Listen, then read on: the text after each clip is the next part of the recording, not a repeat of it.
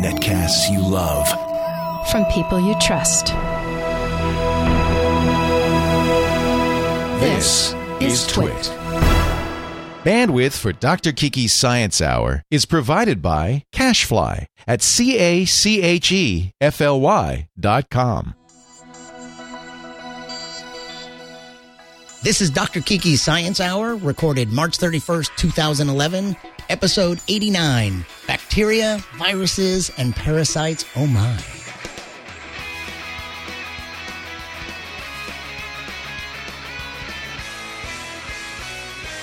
Welcome to Dr. Kiki's Science Hour. I am not Dr. Kiki.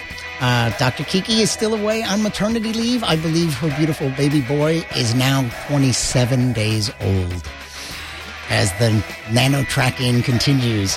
Um, I'm Brian Malow, sciencecomedian.com.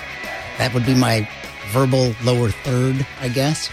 And I think we're going to have a great time today. I'm really looking forward to this conversation with um, a science writer, Carl Zimmer, who. Um, has written about now he's up to about nine books i think we we we just determined and on quite a variety of topics His, he's most interested it seems in biology and evolution uh, he's written books on bacteria E. coli in particular. He's written on parasites and evolution, and his latest book is about viruses. It's uh, a planet of viruses, and it's due out May 1st from University of Chicago Press. Uh, say hello to my guest, Carl Zimmer. Carl, you there? Hey, Brian. I knew you were there. That was that was non not, not that was sort of disingenuous because we've already been here, as they all know. Brian, I'm so surprised you called. wow, what a coincidence. Maybe we should chat for a while. So, Let's do it. Carl is uh, an incredibly prolific writer. I'm, I'm very envious of, I don't know how you do it. He has a very popular blog called The Loom that's at Discover Magazine. And he also writes for the New York Times and Slate and other places, uh, in addition to these full length books. I'm currently reading one of them. Um, it's even open in front of me. It's Microcosm and it's uh, subtitled E. coli and the New Science of Life. And uh, so we'll be talking about that. It's a very enjoyable read. But um, Carl, let us begin with your with the subject you've been spending the most time with lately, and the the subject of your newest book, uh, Planet of Viruses. How did this even come about? What what made you decide to write a book about viruses? Well, I don't know. Maybe E. coli was just getting too big for me or something. so I had to get even smaller. Um, actually, um, it, it was part of an education project um, that uh, I got involved in uh, based at the University of Nebraska. It's this NIH funded project. And um, I was working on these essays. I would pick out a virus I was interested in and I would write an essay about it.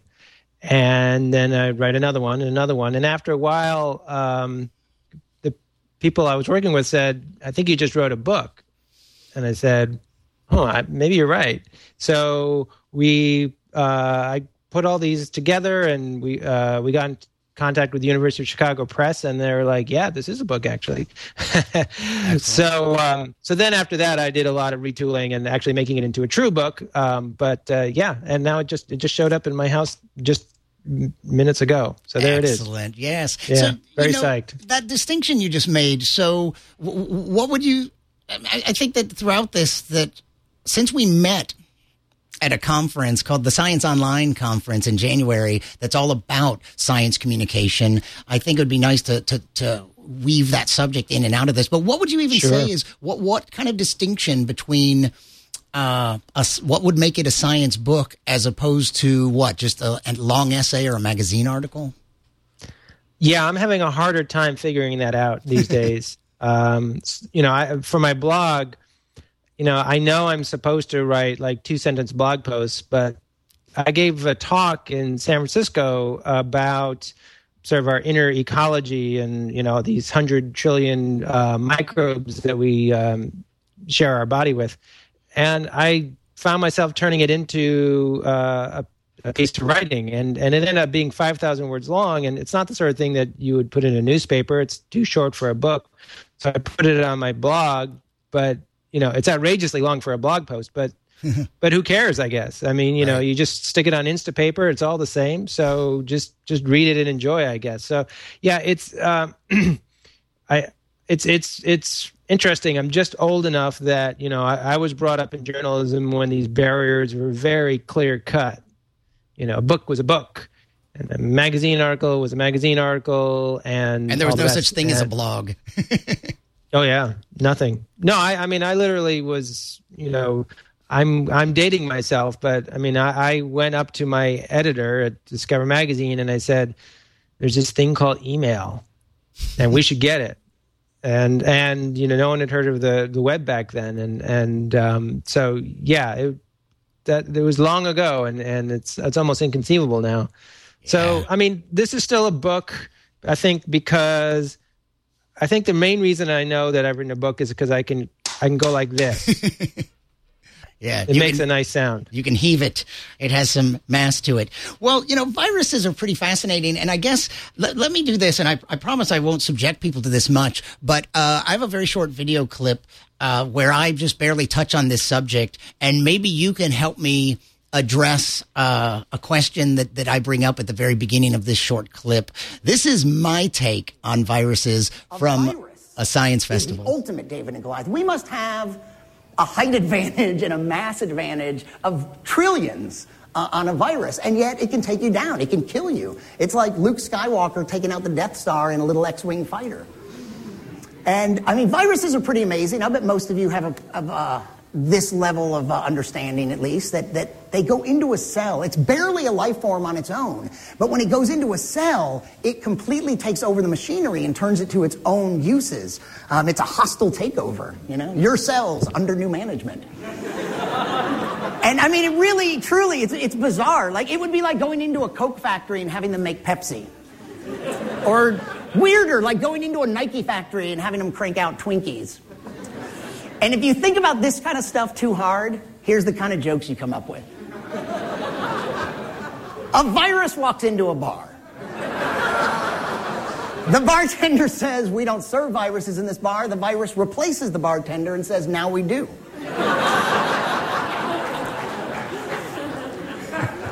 An infectious disease walks into a bar. The bartender says, We don't serve infectious diseases in this bar. The infectious disease says, Well, you're not a very good host. That's okay. Groaning is acceptable. The joke is sound. Two bacteria walk into a bar. The bartender says, We don't serve bacteria in this bar. The bacteria say, But we work here. We're staff. All right. So, Carl, I hate to subject oh, you to that because I know you've already heard those. but now the question. the staff one man the staff joke you I just you had to go for the staff I had to. I'm not above puns. So, you know, uh, one of the questions that I touched there, uh, I wonder if you addressed this in in uh, Planet of Viruses, but is a virus even a life form uh, on its own? uh, the the absolute scientific answer is sort of uh, Now, don't get too um, technical with us there. well, I'm telling you, you look in the Journal of Virology, there it is, sort of. I mean, it. A, you got to give me a definition of life so that I can know if it fits it or not. And you know, if you can do that, then you know you have just done what centuries worth of philosophers have tried and failed to do. It's very hard to say what it really means to be alive in the first place. Um, and you can say, well, I'll tell you what it is. It's everything that I do. You know, it's it's something that metabolizes and can have kids and whatever. But then I'll say, well, okay, does that mean it wears glasses and has hair like you? And Right. you'd say, well, no, no, no. I'm just talking about the essence of life. But no one's had a really great idea about the essence of life is. So let me put it this way. So viruses can't do some of the things that we can do, you know. So they can't they can't host an online uh, science show. That's for sure. um, and they can't, um, you know, they they can't, you know, uh, go out and eat a plant. They can't do that. That's true. Um, and they can't really metabolize, or at least most of them can't. But you know, then you get some really weird viruses that seem to have genes. The only thing that we know that they do is is they're involved in metabolism. So there might be some genes that do at least a little metabolism. So it's really blurry. Um, and you know, uh, so they're part of life. Let me put it that way. Right. How's that for a punt? That, that's that's yeah. okay. So, well, let, us say, well, what do we know? What, what's maybe one of the su- most surprising things that you learned about viruses in the course of writing this book? How about that? Oh well, okay. There there are tons of interesting things about viruses, but sort of the the the, the craziest one is that um, uh, the, it has to do with the title of the book. I call it A Planet of Viruses. And what I'm trying to say here is that viruses are the most abundant life form on Earth. Let's call them a life form for now. Um, they're the most abundant of anything, and they're also incredibly important on a kind of a global scale, like in terms of you know controlling the climate and things like that. I'm not exaggerating. So here's one of those kind of uh, planetary scale crazy facts about viruses. So if you took every virus on Earth and you stack them end to end, I'll leave that to you to figure out how to do it. um, it that stack would extend a hundred million light years. Is that possible? Light years? Yeah, That's I keep insane. asking I know yeah, I, it yeah. is insane. I keep asking virologists every time they tell me that. I'm like, do I have this right? Wow. Do I have this right? You know, I mean, even if it was like one million light years, I'd be pretty amazed. Um, but uh, if uh, it's a hundred million, um, and uh, yeah, so so I think that that that's my favorite one, just because it just shows you just how many of those viruses are seething around on our planet. Yeah, I think you said something about how the that viruses may have helped give rise to the first life forms.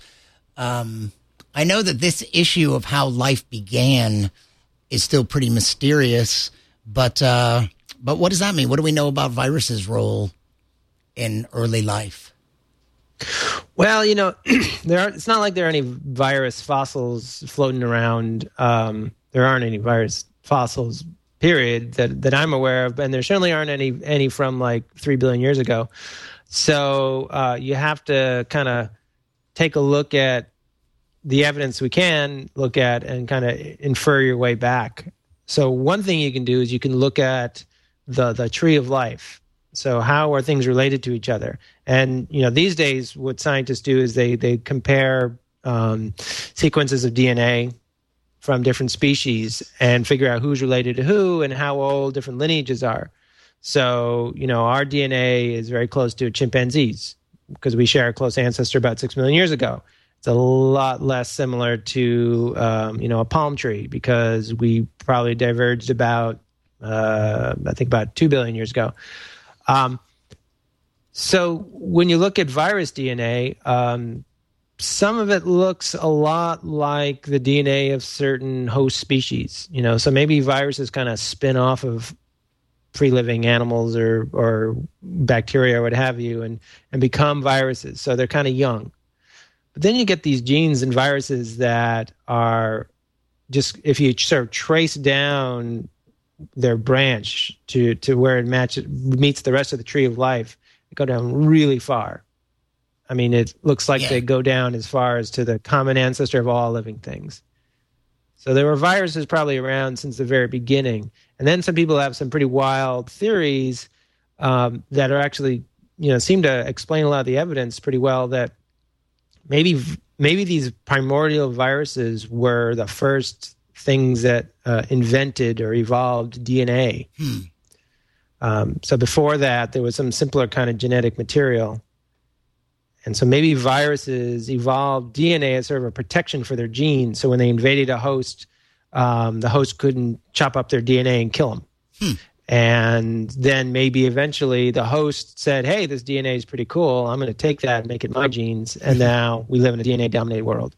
That's the idea. Yeah, and then so we know now, as as far down the line as we are, this this this much more recent development and evolution. Um, we do know that a lot of the DNA in our in the human genome is directly traceable to viruses. Um, I think that's another thing. Is it actually more DNA from viruses than what we consider our own genes? Yeah, yeah, yeah. Then that's a pretty it's a pretty freaky um, concept, but and and it's hard, it's hard to to believe, but. Um, so the, here's the thing. So we have uh, genes, sort of our genes, um, and there are about 20,000 of the ones that encode proteins. And that only makes up about 1.2 or so percent of the genome. And uh, now, then you've got these viruses, and w- these what happens is that certain kind of viruses, when they you know when they infect the cell, some they they inject their DNA into their host cell. So that's kind of how they make a living. So they inject it in, and then the cell starts using that information to make new viruses. Uh, that's like what HIV does. And um, now, eventually, that cell that's infected with HIV just dies, and zillions of uh, HIVs pour out and go infect other cells. Every now and then, though, these viruses get into a, a sex cell, you know, uh, maybe an egg, for example, and they put their uh, DNA in the genome, and then it gets stuck there. And actually, when that egg becomes fertilized and gives rise to a, a, a baby, that baby is carrying in every one of its cells uh, that virus DNA. Are these is this DNA um, that's expressed yeah. that that's making that's making proteins that's that's a part of who we are in that sense? Mm, uh, well, yes and no. So what it looks like happens is that initially, and by initially I mean maybe I don't know hundreds thousands of years, um, this is a virus that can actually break out of its host every now and then. Um, so actually, um, believe it or not, this is a problem for koala bears right now. They got infected with a virus that um, can can sort of integrate itself into the host genome and get passed down from one generation to the next, but it can still break out and then go infect other koalas. And it's actually it, when it infects them, it makes them quite sick, and it's a big problem. Um, now, over enough time, you know, that DNA in that virus mutates, and so it loses the ability to break out, and uh, it becomes trapped. and it, after a while, you know, at best, what it can do, it's sort of in this feeble state where it can um, make a copy of itself, but can only insert it back in the same genome. It can't actually leave its host cell anymore. So it's kind of, you know, uh, semi-retired and then eventually they get so mutated they can't do anything, and they just sit there. So, about, so it's just like abandoned, uh, lost DNA that's that's taking up space in yeah. the human genome. Right, and so about it, the last I saw, something like eight percent or ten percent um, of the human genome is from this old D- virus DNA, and some of it came into our ancestors like 30 million years ago, but you can still recognize it as being viruses, you know, viruses that are related to HIV or viruses related to weird other viruses like Borna virus and stuff like that. And it's still there. And it, what's what's what's particularly cool is that every now and then, uh, evolution has sort of grabbed a tiny piece of this this junk and sort of fashioned it into something useful. Um, so, you know, um, so when babies, when human babies are in the womb, you know, they make a placenta which fuses to the mother's body, to her uterus, and there are these little uh, channels that go connect them, and that's where a lot of these nutrients come through. Um, those uh, those connections, uh, that kind of the the glue, as it were, that keeps a baby connected to her, its mother. That protein's from a virus, hmm. and all mammals have it. All placental mammals have it. So so we could, you know, if it wasn't for that, if it wasn't for that virus, I don't know, maybe we would, you know, be growing up in our mother's pouch, right, or hatching from an egg, right. Well, so I I, I suspect. Um, let me see if I know you uh, well enough. D- did you, in the course of this, uh, in, in the course of your research for this, Did you come to have a favorite virus? I suspect you do. Oh, but you see, viruses are like children. You know, There's two. It's so hard to pick you, one, you, huh? you, you love them all. Well, Yeah. start with telling me this. What is Well, this one? Like some, there's some that have some pretty crazy effects, and uh, and some horrific effects, I guess. Um, what is this one that makes Uh, strange growths come out of humans? Oh, oh, oh. So yeah, so that's uh, papillomavirus, right? Um, Oh, yeah? yeah. So so papillomavirus is you know people probably if they've ever heard of it know it for um, cervical cancer, um, but uh, lots of people have papillomavirus. Um, it causes warts. Um, it ca- and it sometimes is just sitting on your skin and it's not causing any trouble at all. And lots of mammals have it too. Um, and so it's like it's one of these incredibly uh, common viruses just floating around everywhere, uh, and it does some a lot of different things. Um, and actually, the first time that people noticed the papillomavirus was um, well, it actually had to do with this legend. So, have you ever heard of a jackalope? Uh, yes, that's the the mythological, or not mythological, but mythical. Say uh, the j- jackalope, part jackrabbit, Yeah. part antelope. Right, right. So, like, I remember uh, the first time I saw a jackalope. I, I was riding my bike uh, cross country, and, and I stopped with my friends in a diner in Wyoming, and they had this big, uh, like, collection of postcards for sale of jackalopes, and and they had like a jackalope on a wall, if I remember. Yeah. So ba- you're looking yeah, I at noticed like mo- most rabbit. sightings of jackalopes are on postcards, or perhaps on walls, mounted on walls. that might be approaching right, but hundred it- percent of the sightings. but it's evidence, right? Yes.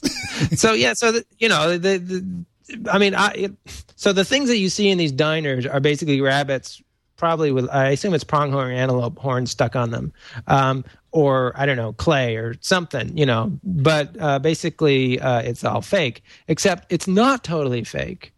The fact is that um, you know people would see rabbits with growths on their head and that kind of looked like horns and they're like, "What is this?"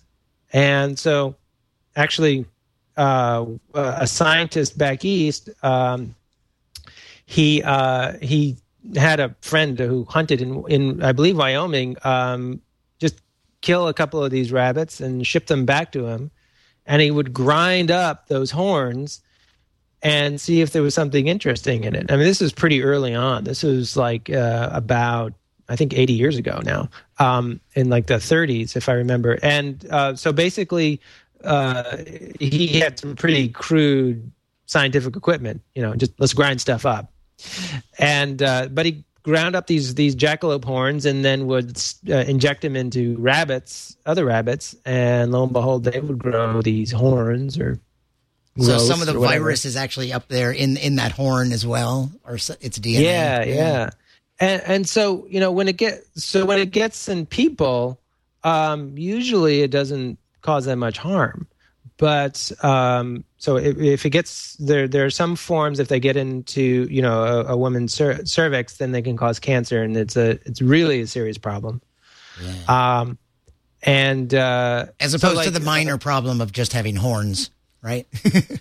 Yeah, well, actually, you know, so there people have sometimes have this problem. I don't know if you ever uh, uh, heard about this guy who went by the name of Tree Man. The Tree Man. Sounds So, uh, familiar.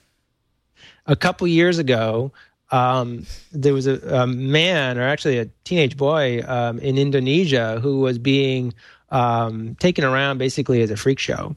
Yeah. and it, and his hands had grown into what looked like gigantic tree branches, and it was just it was just totally um, surreal. And um, he had human papillomavirus. The problem was that he his immune system couldn't keep it in check, um, and so it would just um, basically what was happening was that the virus was taking over his cells and instead of just killing them he was having the actually the virus was having the cells grow fast and they grew so fast that they produced these growths that would just just just take off. And so um, doctors came and uh, did when he came into the news, doctors showed up and they they cut off a lot of these growths, and then they would just grow right back. Um, so it, he, he started he's needing this constant medical care to keep these viruses in check. Yeah. because they're just they're they're because yeah because they're they're they're really odd because they don't you know they're not like like a flu virus. You get the flu i mean it gets in your airway and it just it's just out to kill. You know it's just going to invade cells in your in your uh, airway and just use them up blow them up and spew out lots of flu viruses and move on to the next victim. Um, papillomavirus does something very different. It says, no, I'm not going to kill you. I'm just going to actually make you grow faster because if you grow faster, then there are more of me. Yeah, you know that's a crazy of- thing about all these Yeah. things that infect us. That it's it's amazing to me that something like a virus that um, maybe if it's on your hands, it's harmless. If it's on your arm, it's harmless. But it has to get into your eye, and then all of a sudden it does something. That idea that these viruses that they they don't do much until they get into the wrong place. There's things that are bacteria that are on our skin and are harmless, but if they get inside Mm-hmm. us, they're harmful. Uh, there's something kind of amazing. Yeah. So, it, yeah, and you know, now in some cases it's just that. Um, so, like, eh, if you got skin uh, skin bacteria and it and it gets into a wound, say, and into your blood, I mean, that's not that's actually not a great thing for the bacteria itself. But there's nothing. Uh, there there are things that are keeping it in check on your skin. It's in a certain balance um, for a lot of different reasons it gets in your blood and, and the sort of those those breaks are taken off and it just reproduces like crazy. It makes you sick, but it's not actually particularly good for the bacteria. You know, it's, It's not where it because be. right. It gets transmitted from skin contact. So what's it doing in your blood? I mean, how's that going to help it? Whereas with you know th- these viruses you're talking about, I mean, uh, they're they're very adapted to making you sick in in one particular part of your body for their own benefit. in a way that'll help them spread. And like sexually transmitted is what an amazing mechanism. Yeah. right? You're you're just Yeah. you're fairly uh, likely to be, you know, uh, to, to to be able to pass on because the the species you're Right. infecting wants to reproduce. Right. It's just it's a great it's a great great way to get from one individual to another. You know, because that is like Yeah. one of that's a very f- common form of contact. Um, now the thing is that you got to be able to live in a certain kinds of environments. You know, For that, yeah. Um, and and uh, you know, uh, and and uh, so that takes for, for a lot of adaptations, shall we say? um, I saw you mention somewhere that ab- about AIDS. We don't. I, it, it seems like, at least in, in my experience in my lifetime, like we we're not hearing about AIDS and HIV as much as we were uh, at one point. But um, I, I, I guess it's. Uh, is this right? It's it's it's evolving in a bunch of different directions. Is it? Is it? Uh, how how fearful do we have to be about the HIV virus today? Well, you know, it, uh, it's still, um, you know, one of the uh, still a massive uh, scourge if you think about it worldwide. Yeah. Um, something like I think about 60 million people uh, are still have it, uh, and those rates are, are still going up overall. You know, that being said, uh, it's it's certainly in a lot more control in a lot of places, um, and you know there are treatments that people can take now to to keep it in check. Although you know these these antiretrovirals also have you know they have some side effects, um, and so it's not it's not a free lunch as it were. Right. But um, still, yeah, HIV is not is not a death sentence if you can afford these drugs. Well, Uh, that's a so problem. a I mean, where it's a problem in Africa, I, I, I suppose no one there can can afford the drugs. Right, right. I mean, if you're making a dollar a day and someone says you need, you need to take these ten dollars a day of drugs, it's like, well, hmm, it's going to be a problem. Um, and yes, unfortunately, you know, HIV is um, constantly evolving. I mean, it, it's viruses, particularly uh, viruses like HIV, are um, they evolve very quickly because they have a high mutation rate. Uh, they're very sloppy when they copy themselves and so that means that you know even in a single um, in a single host um, you know there there will be a lot of natural selection going on, and you know there's there's some concern that that they could um, they could become resistant to some of these drugs, um, and we don't know if that's going to happen or not. Um, and you know there are the, what scares me more is that you know HIV is actually a few different related viruses that crossed over into our species from from chimpanzees came over from chimpanzees maybe like three different times uh, and also from a, a monkey uh, as well. And so um, so there are a lot of other uh, similar viruses in in primates.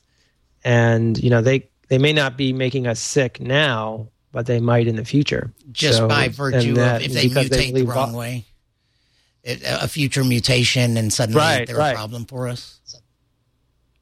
Yeah. Yeah, so so but you know, they have to be getting in the the way it seems that viruses cross over and become, you know, dangerous to us is that we're sort of getting regularly exposed to them. And so it seems that the way that people got exposed to HIV was with hunting, hunting chimpanzees uh, and uh, hunting monkeys, bush the bushmeat trade. Um, you know, you, you're, the people are killing infected animals. You know, maybe they have a cut themselves, and so there's a lot of uh, you know they're they're getting infected and you know maybe 100 years ago the viruses weren't very good at then you know infecting people but over time and with enough evolution bingo they started to take advantage of this new host and then they took off Well, let me ask you. Let me shift a little. Like it's it's interesting to me that you've written entire books now about viruses, about bacteria. In fact, uh, in particular, the one bacteria, E. coli, and another entire book, Parasite Rex, that's just about parasites. So all of these parasites, bacteria, and viruses. Um, although all bacteria and um, viruses might not be parasites, they are parasitic in, in a way, or a, a very many of them are symbiotic with us, obviously. But um, w- w- what is it, Carl? Like, and what else is left to you now that you've done those? Do you have your sights set on? Is there something else to complete this theme, or uh, what is it with? Uh, are, are you are you were you always into like? The morbid and Stephen King and horror and gross stuff, or medical oddities. yeah well uh, yeah I, I, I- certainly was um, but i don't think i was alone you No. know? and um, you know, I, I, I, I do actually write about uh, lots of other things as well. I mean, I wrote a book called Soul Made Flesh, which was about the the dawn of neurology in the 1600s, and um, some of my, I put some of my writings about the brain together for an ebook called Brain Cutting. So I can I can write about about humans too. Actually, um, uh, whether you consider humans a parasite or not, I guess we can discuss. But um, I think but there's a lot I of guess evidence that we is- are. Yes. Yeah, well, um, we're just not very good parasites. I think Yeah. that's the problem. We're At least, if not parasites, maybe a scourge. Would that be a Yeah. from from a global point of view? Um, you know, e- the, the, your your E. coli book, uh, Microcosm, is great and and beautiful writing in it too. Just in terms, like, just really wonderful, and the way that your opening scene, um, you're holding a little petri dish that has some E. coli growing on it, and you're just you're talking about it and the life outside your window, and you actually look through it out at the out, out at the view through your window, and then you say that you're you're going to look at life through the lens of E. coli, and sure enough, that's what the book does. The book is not just about E. coli, but E. coli is maybe the uh, most uh, the best researched microorganism maybe on the planet, and it's uh, it's well, a good model for actually the best, the best, the best research organism. Period. yeah. Not just best, Not just microorganism. I mean, we know a lot more. Right. We. I think. I think you could argue that we know a lot more about um, how E. coli works than about how humans work. Just in terms of sort of, if you look at you know what percentage of, of the genes in the human genome do we understand versus what percentage of genes in E. coli do we understand the thing is that with E. coli people have been studying it for 100 years and they made it into the, basically the model organism they would study to understand life itself So so we know E. coli really well, and that and as you say that that's that was my goal in the book. I mean, it's not just uh, writing about one weird, gross bacterium, but just saying, hey, actually, believe it or not, this odd little creature uh, has told us a lot about what we know about life in general, including ourselves.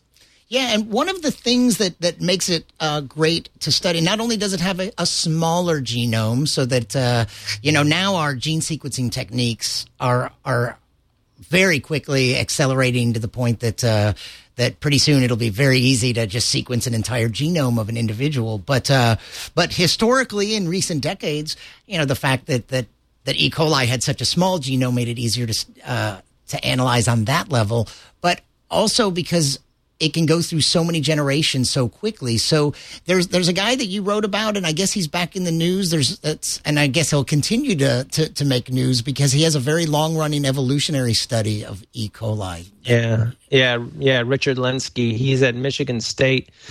Um, so about twenty, just over twenty years ago, he took one E. coli essentially and and started breeding it and he took the clones from from this E. coli and started 12 different lines in in 12 flasks. And each flask would get a little bit of glucose in the morning and they would feed on it and then they would run out of food. And then it had to basically survive for a day until uh, the following morning.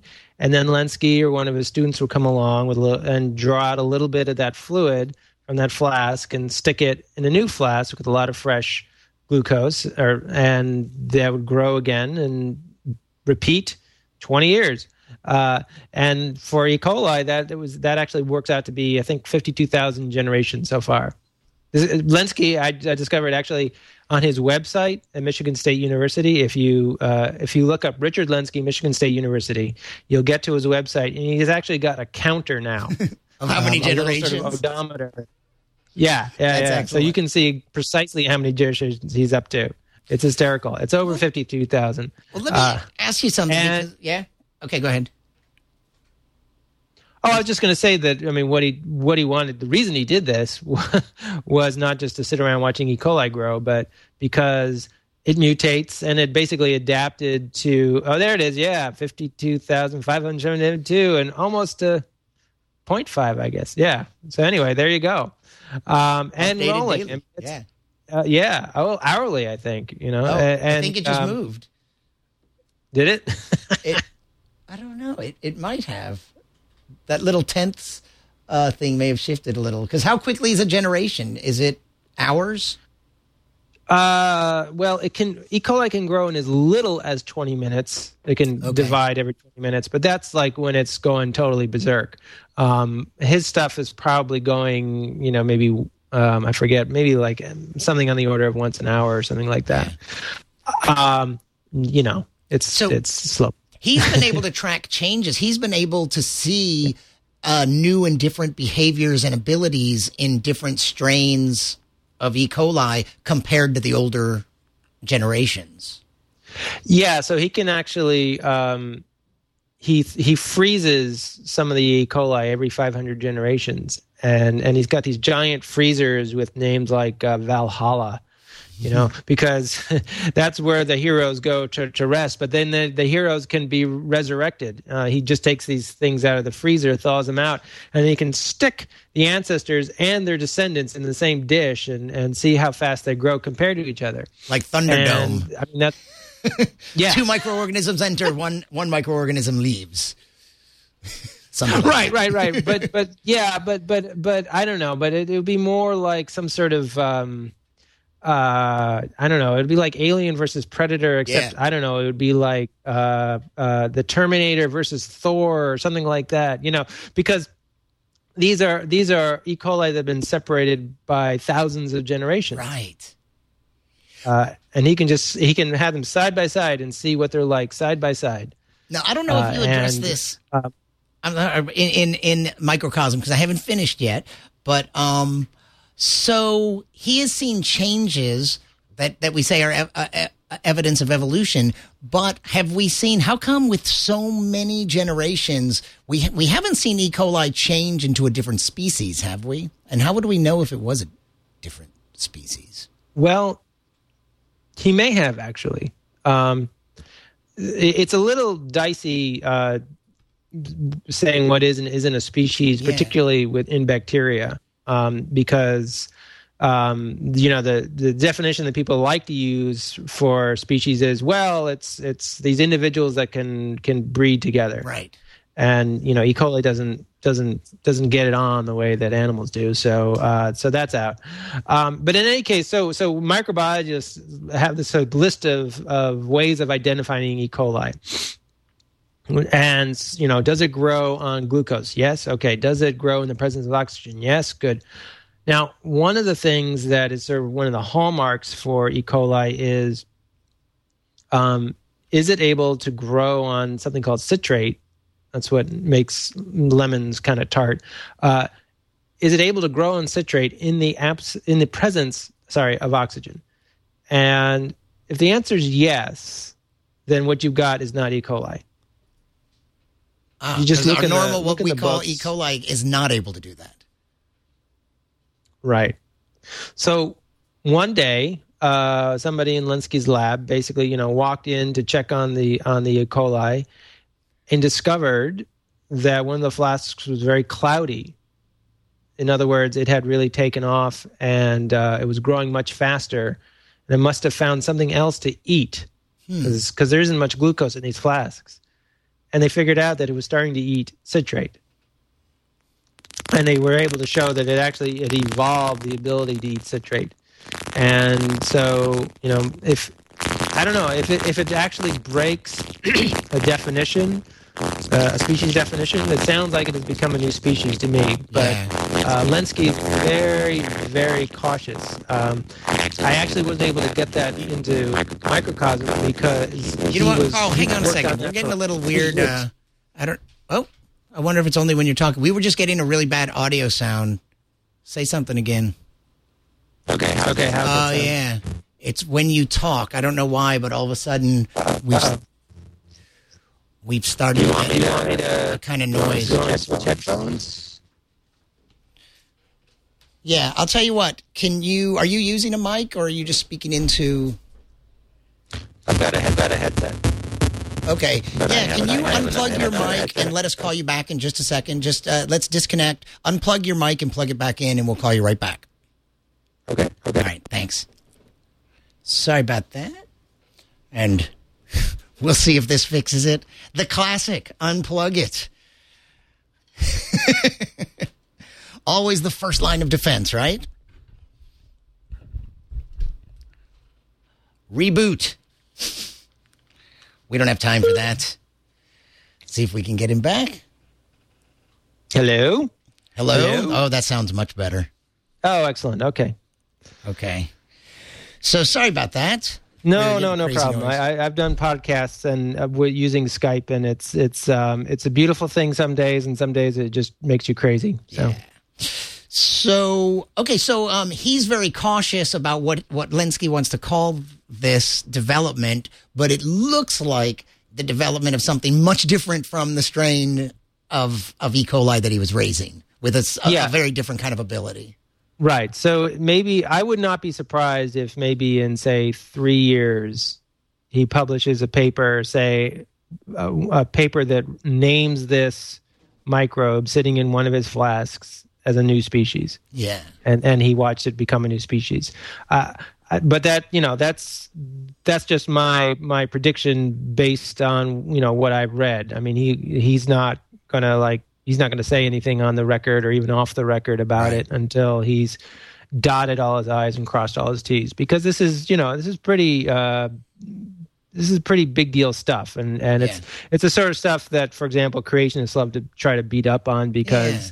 they don't like the idea that you can actually study natural selection uh, in in our own time. So they prefer to say, "Well, this isn't natural selection" or something like why, that. why do you characterize it just like that? Why do you think they don't like that ability? That was an interesting characterization of their point of view.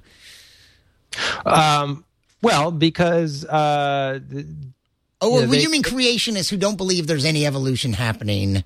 Um, Certainly don't want to believe there's any chance that. Uh, but now we've had evidence. Now, if we don't have clear evidence of species evolving into new species, in very in in times that would short times that would surprise Darwin, we've seen uh, populations change dramatically change physical features. Oh, sure, yeah, like like the yeah. beak of the finch, right? That was isn't that one of your Right. favorite science writers? When I asked you for a couple favorite science writers, you said, yeah, uh, yeah. is that Jonathan Jonathan, Weiner. Weiner, Yeah, wrote the beak of the definitely. finch? Yeah, yeah, yeah. Wonderful book. Yeah, people should definitely read it if they haven't. And in Um, in, one- in just the course of a couple seasons, uh, uh, the beak size or shape or size of the of these finches' beaks has has changed. Right. Yeah. So the, these are Darwin's finches that live on the Galapagos Islands, and it's a pretty rough place with a lot of droughts, uh, followed by heavy rains. You know, through these kind of El Nino cycles. And um, you know these these birds sometimes will find themselves in a year where uh, there's nothing but really tough seeds around, and and you know all the all the nice soft food is gone. So if you don't have a beak that can handle that, um, you probably just die.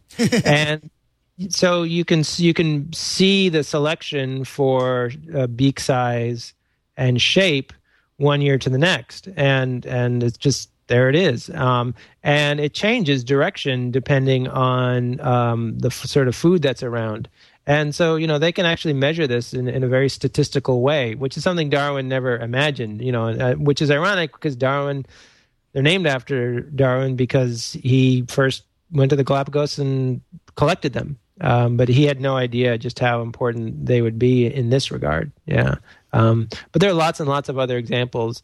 The the thing with with Rich Lenski's uh, E. coli work is that um, you know you've got everything. I mean, you've got the ancestors, you've got you- you've got this this record where that ha- and everything has been taking place under his watchful eye. And because E. coli is so small, you can sequence genomes now. I mean, when he started this, he did.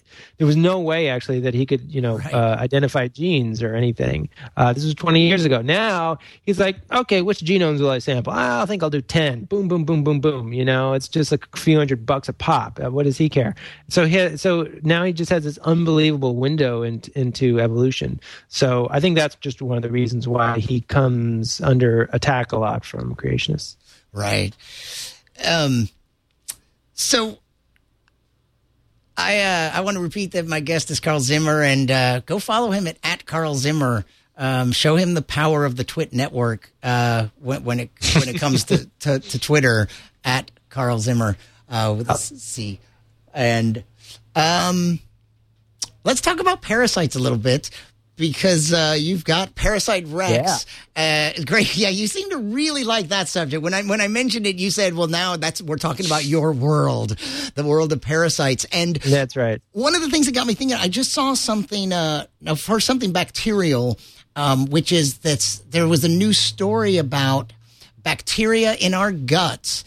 Uh, having an influence on our minds, and and there might be a Yeah. correlation between and uh, between the bacterial fauna or flora, I guess, in, in, in our guts and and our de- the development of our personality. That seems so bizarre and surprising. That's because you're just not willing to submit. To the true you're- source of the power, yeah. Yeah, that's right. That's right. You are not you're not willing to accept that you are not uh, an individual, but you're actually a super organism. We are, aren't You know, we? you are an ecosystem. Yeah, thousands of species. And and look, and and I have to correct you on this. Uh, that the, these are not parasites that are doing this. Right, right, right. I was gonna the uh these are our symbiotic uh, bacteria that we depend on Yeah. in our gut. Right, right. Um, the Right. thing is, it if was I, like if I if I cleaned you out of those, I'd be in know, trouble, huh? You would be very sad. Yes. Yeah, that's amazing how that would even come to be. That we would that in order for us to to properly digest our food, that we're dependent on uh, this other organism. How this kind of symbiosis occurs throughout the animal kingdom. But you know what happened is I read this. And it, it led me to this other story about this fungus that can infect ants and and and then control the ant on the macro level. And this is not the only example of it, but parasites that get into something and then they, they keep referring to them as zombies because then the fungus controls the ant. Right. Yeah. So this is called cordyceps. And, um, you know, actually, there's, um, I forget the name, one of the um, antibiotics that's used a lot is actually made by cordyceps. Um, so when you go to the doctor and, he, and they prescribe you an antibiotic, you might be taking a sort of zombie parasite uh, compound. Huh. So what and what what what it's it's really uh, uh, I, I, do remember like the first time I read about this, um, uh, and, and, it was in, in this wonderful book. Um, oh gosh, I'm blanking on it. Unfortunately, uh, it was this wonderful book uh, about this museum, and the reporter can't decide if the museum is all a fake or not. Right. Uh, he's pretty sure it's all fake, but he can't tell. And there, and the fakest thing he thinks is this this fungus. Um, and then he discovers that it's real.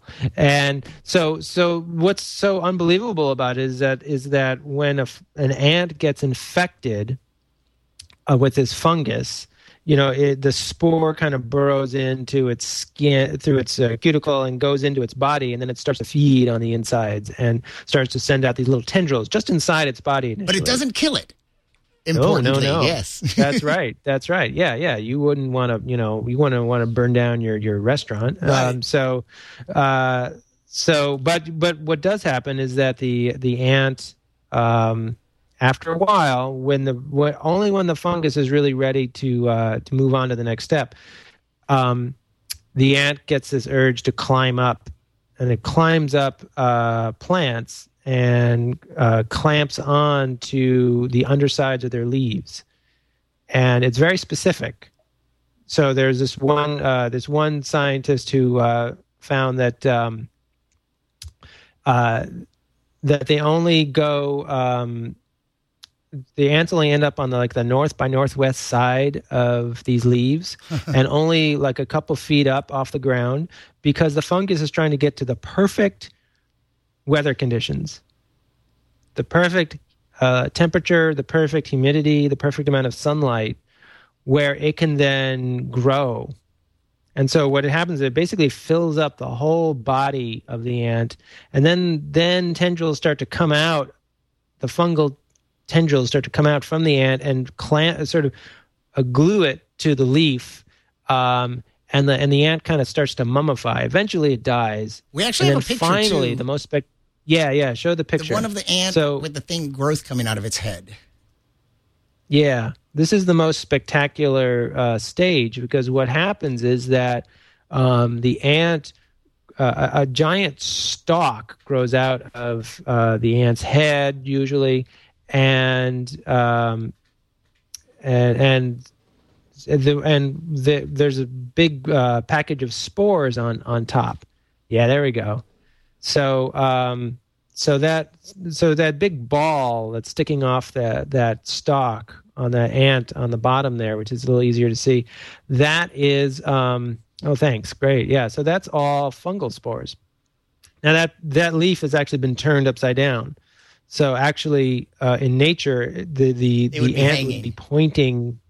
It would be hanging, pointing down to the towards the ground. That ant is holding on to dear life uh, to that uh, little vein there, and um, then the fungus spores. That little package just pops open. Uh, yeah, and there's another one showing it hanging upside. Yeah, that's how it really looks like, and it's totally surreal. I mean, every, so the fungus spores just just start raining down on other ants. Every aspect of this is incredible. The fact that that the uh, the fungus inside it can can do something to cause the ant to do that specific behavior, climb up a plant to a certain height and then clamp its teeth down. Uh, it just it's hard to wrap your mind around that. How that could well, exhibit okay, such but mind think, control. but well, yeah, to some extent. But I mean, I I mean, nobody knows how they do it. Let me put it that way. But um, but it you know you can start thinking about it by thinking about things like Prozac. You know, I mean, there there's just a fairly simple molecule. You take it, and you're different. You your your personality is different. Um, and so, you know, and fung, fungi are great at making chemicals. So, like I said, they make an antibiotic. Actually, they they use this antibiotic inside the ant because as the ant is dying off, you get bacteria moving in, and they want to like feed on this yummy dead ant. And the fungus is like, "Whoa, back off! You know, this is mine." So it makes antibiotics that ward off bacteria and basically keep the ant um, sort of bacteria free. Um, so they they they have a whole kind of you know pharmacopoeia in there, and so if they make some some you know psychoactive drugs for the ant, that's fine. Yeah. But it is pretty weird that they're able to get an ant to go to you know point X, Right. go here on this leaf. Yeah. I don't. Uh, yeah, nobody knows how they do that. It is freaky. Um, I don't know if Alex will recognize this. There's there's a picture of a fish that's a fish mouth. That uh, there's another parasite. Now we're talking larger parasites. So lest someone think that the only parasites you're interested in are microscopic, um, tell me something about this fish and crustacean relationship. Yeah. So this is a um, th- this parasite's called an isopod. Oh, you don't have it?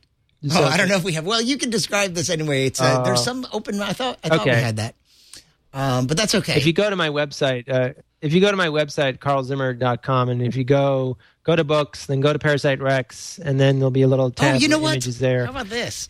I got it right here. This is low tech, but Okay. uh, but why don't you tell us what it is? I know it's in it's yeah it's i reproduced it in my book so basically what happens is that this um, there you go thank you yeah so Oh, that there little there's the isopod in there um, basically what it does is it swims into a fish's mouth and uh, devours the fish's tongue it eats it um Yeah, and the the top picture there is sort of a cutaway side view, and um, and and then it it appears to just sort of it stick its legs between the gills, uh, the little gill rakers of the fish, and then just hang out. And uh, as far as anybody can tell, it actually becomes the fish's tongue. the crustacean becomes the tongue of the fish and functions Yeah. as a tongue and and which uh but it must be getting its own nutrients somehow in the process. Well, yeah. So, so I mean, fish. Yeah, right. So fish don't fish don't use their tongues the way we do. The fish use their tongues more to sort sort of either push food back or to sort of uh, kind of as a surface to mash it up on. So you know, this isopod's got a pretty hard back, and um, so basically, there's all this food coming along, and it's getting broken up and so on, and so the isopod just hangs around and just slurps some of it up. Um, and you know, no, it's possible that um, that the fish doesn't really mind. You know, I mean, these fish that get caught with these isopods, they're not scrawny, they're not at death's door, they're okay. So, um, who knows? Maybe maybe they, it goes from being a parasite to a symbiont, and uh, you know, an incredibly creepy, disturbing symbiont. You know, I mean, if I stuck out my tongue and you saw, you know, a giant silverfish instead, you- you'd be disturbed. I could understand. And that fish was doing fine with its own tongue, so it's not un- unlike some of our symbionts. Um, it was doing okay with its own tongue. it didn't require Right, that right, to right. survive. But yeah, fascinating. Um, yeah, I guess that's so. We actually, if if if we count just cell count, the human body, what we think of as the human body, has more bacterial cells than what we think of as human cells. But May- they're so much tinier, maybe ten times more. But but they're quite a bit smaller, huh? Yeah, they're, yeah.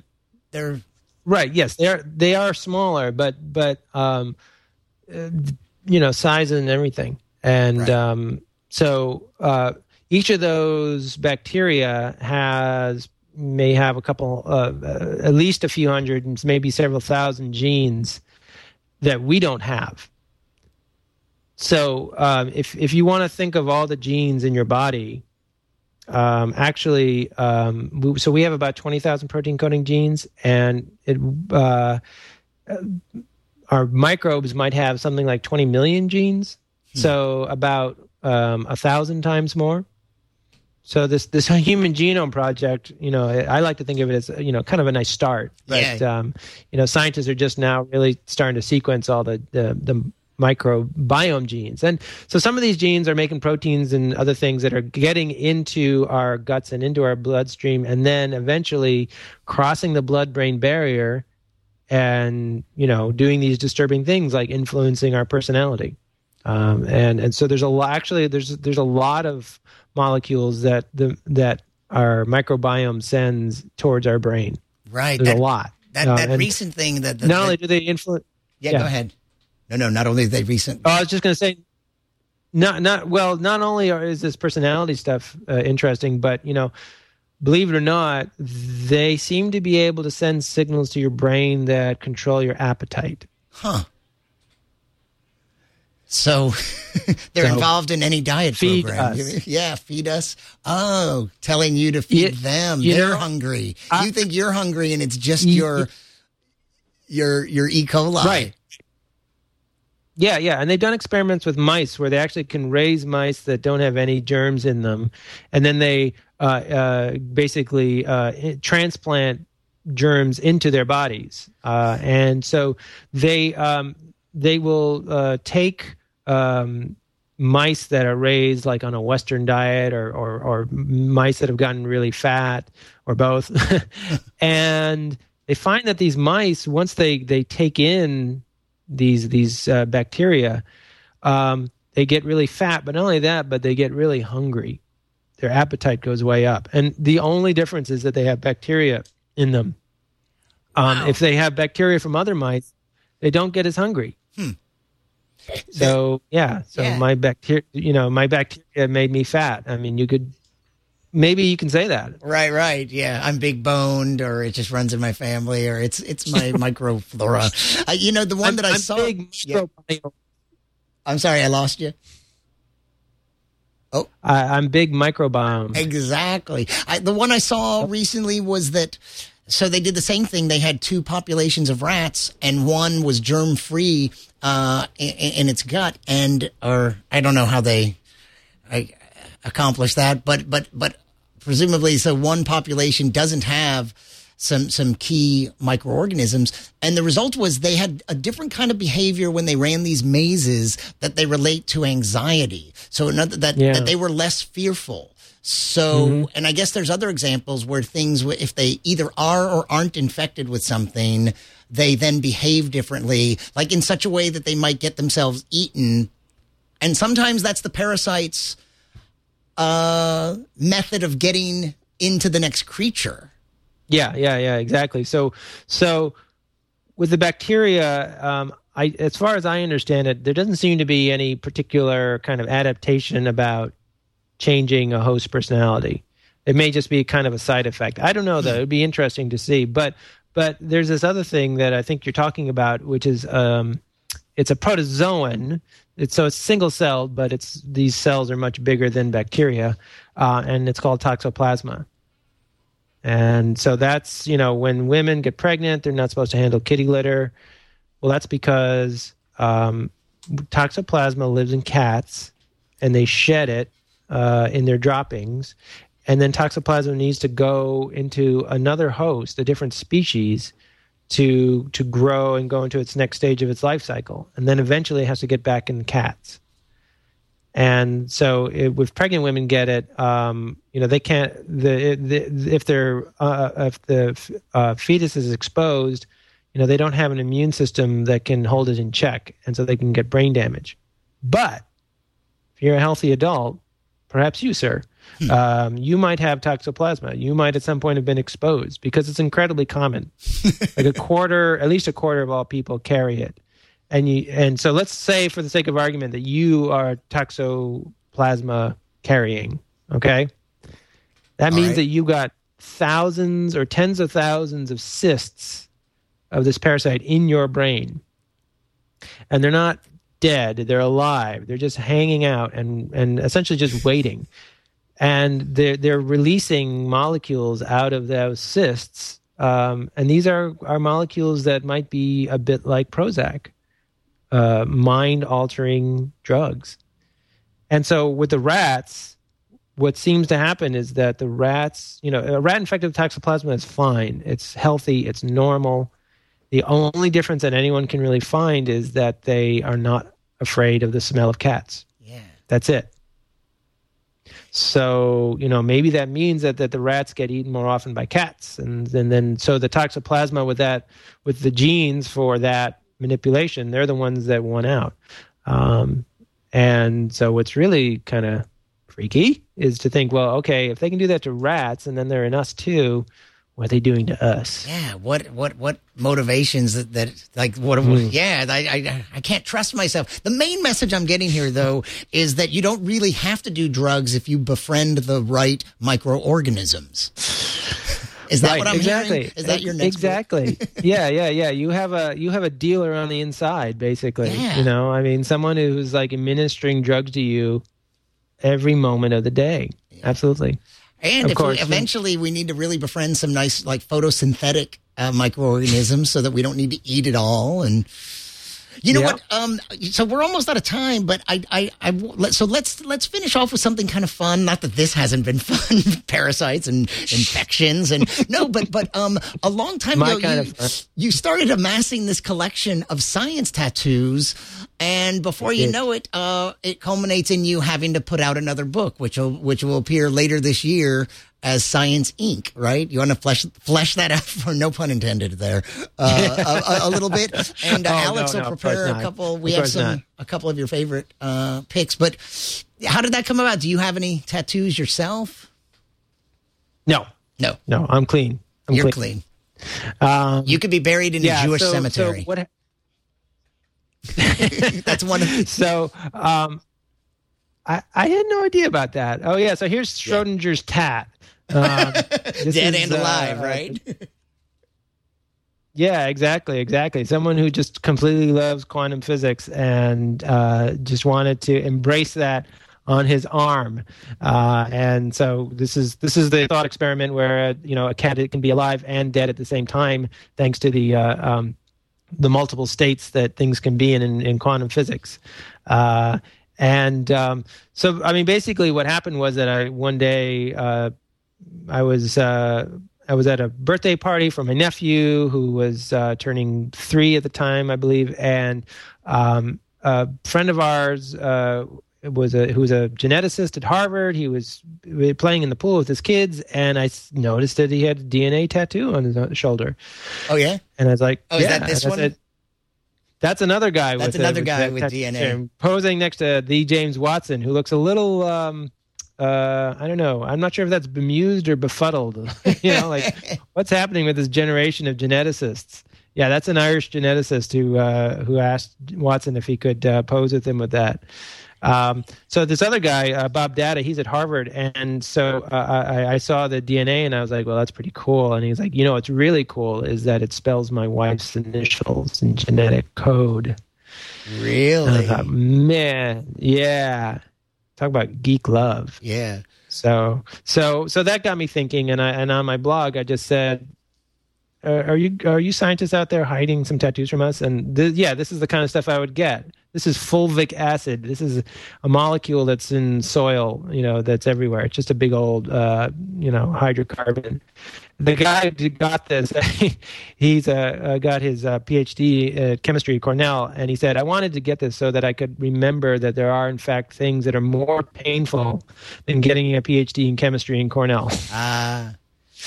so um, yeah so it turned out that there are um, a lot of people with some pretty mind-blowing tattoos there's darwin's finches we were talking about Oh, I wasn't even seeing that. Uh, yeah. It was like one of those illusions of the old lady or the young That's woman. right. I, I was kind of seeing this butterfly thing, like they were like wings or a pattern, but those are Darwin's finches and those are four different beaks. right right. Now this is an example of just how much these tattoos mean to people. So this is a woman um, she's at tulane right now. She's a developmental biologist but she's uh, from turkey and she does a lot of work in turkey in terms of um, education on evolution. She translates a lot of evolution websites into turkish and so on. And turkey is dealing with a lot of creationists as well. And so you know this this means a whole lot to her. I mean this is this is a deeply meaningful thing. And you know it's it's just interesting how people um express that with the with these tattoos and you know some are funny and some are quite touching Yeah. this is um this is the old uh image that people had of sperm Ah. uh, of the homunculus you know so that oh, little there's a homunculus inside there. I see. yeah, right. Um, and so that's this is this is a, a, drawing i believe it's based on kind of based on a drawing from around 1700 you know back when people um, believed in what was called pre-formationism so they thought the person was all right. um, tucked up in a sperm and ready to go. I that's mean, why, they didn't know that women had eggs. That's why masturbation is murder. Yeah. All those little people you know you got to be Yeah. thinking about them. They're all they're all waiting to to, to unfurl. What's funny is that you know the, you know so why but why but why would a guy why would a guy get a picture like that on his arm? I mean that goes all the way around his arm. That seems Right. kind of weird well this is a guy named scott Pitnick who studies the biology of sperm Hmm. uh, and real sperm, uh, not things with little heads inside of them, people inside them. But he's really interested in how, for example, um, you know, sperm compete with each other uh, to get to the egg. There's a little race that goes on, Right. and uh, in a lot of animals, you know, you, the female might mate with two or more males, and there's sperm from different males, and whoever gets to the egg first wins. And so there's this actually this this there's this huge evolutionary arena inside the female's body, and and all the adaptations that sperm can use to win are are are evolving. So Right, for there's example, like linebackers. There's like there's like Yeah. strategize, and it's and I, Yeah. it's it for it's it goes along with the spectrum of like the the most promiscuous primates have the most elaborate uh, behavior in their sperms, and the ones that are the most monogamous uh, don't Right. need to. Right. Right. Yeah. Yeah. So yeah, I mean, just one of the simple things is just sheer numbers. So you know, uh, a chimpanzee has um, a lot of sperm uh, in, in its testes, and because basically it's just trying to like create an army that's, and maybe one of that army will get to the egg first um, instead of the sperm from another male. um, and yeah, so so you know, again, uh, there's like this whole world in the in a, in a tattoo, um, and you know, but I now that I've got hundreds of them, I sort of felt obligated uh, to write a book. And fortunately, there was a publisher who was really gung ho about it, and I work with these uh, beautiful uh, these book packagers who do designers who do beautiful work named Scott Scott and Nix, and um, you know we've put together this wonderful thing and and i i really got obsessed with writing captions for them because um I, you know uh, there were all these stories behind them but there was also all this science and and i mean i actually had to learn a lot of science just to write these things so i was getting you know uh, science education by tattoo which Yeah. is not not what i was expecting to be doing at this age well, that's excellent. And though, so that'll be out later this year. Science Ink. october Tattoos of the Science Obsessed. Is that the subtitle? yes that's right Science Ink yep Well, Carl, we're going to have to wrap it up. It's been really fun talking to you. Um, I actually, uh, in preparation, I had, I'd made a blog post at sciencecomedian.com. My most recent, if you go to the blog section, the most recent blog post has some other links to some Carl Zimmer related resources, uh, some recent articles you wrote, uh, something last year on consciousness and, um, uh, and, and interestingly, a list of science book recommendations that they weren't just your recommendations; they were from No. your readers as well. At your yeah these were it was a list of uh, a high school teacher said hey i'm going to be assigning um, some reading in my science class you know what are good high school science books and and the sort of collective wisdom of of my readers and people uh, on twitter is is uh, better than my own i would say and so i just opened it up opened it up and got tons of great selections i, I feel like I, there are a few there that i need to to to either read or reread now yeah, Yeah, me So too. it's, it's good Jerry Coyne, Why Evolution is True. I, I've been wanting to read that one. it's a good Sounds one yeah.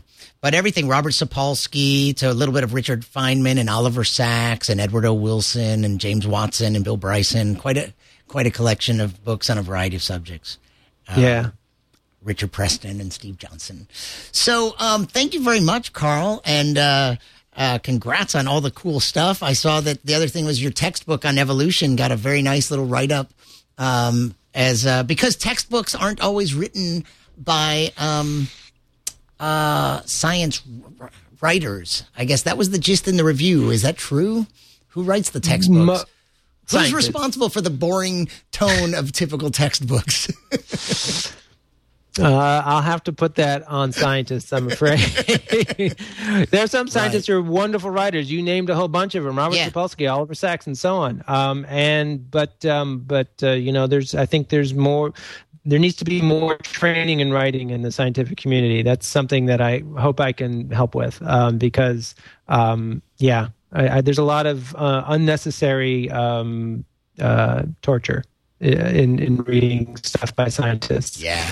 And I think it's just because they're not they're not they haven't they've been trained in how to sequence genomes and to dig up fossils. They haven't been trained in writing. Yes. Well, then that keep, that keeps you employed and and and others like you. Yeah, well, I guess so. well, thanks for joining me. Carl Zimmer is uh, hey, uh, good. Yeah, thank you very much. Carl Thank- is at carlzimmer.com. Yeah, I'll let you say thank you in there somewhere eventually, possibly. Um, but carlzimmer.com, at Carl Zimmer on Twitter, at sciencecomedian.com. Check my latest blog post to see some great resources that'll point you towards more Carl. And uh, thank you very much, Carl. And Thank you, uh, sir. We'll, we'll, we'll set you free. And uh, next week, um, we'll have a different show here on Dr. Kiki Science Hour. Thank you very much for listening and participating if you did. Carl, you certainly did. Thanks a lot.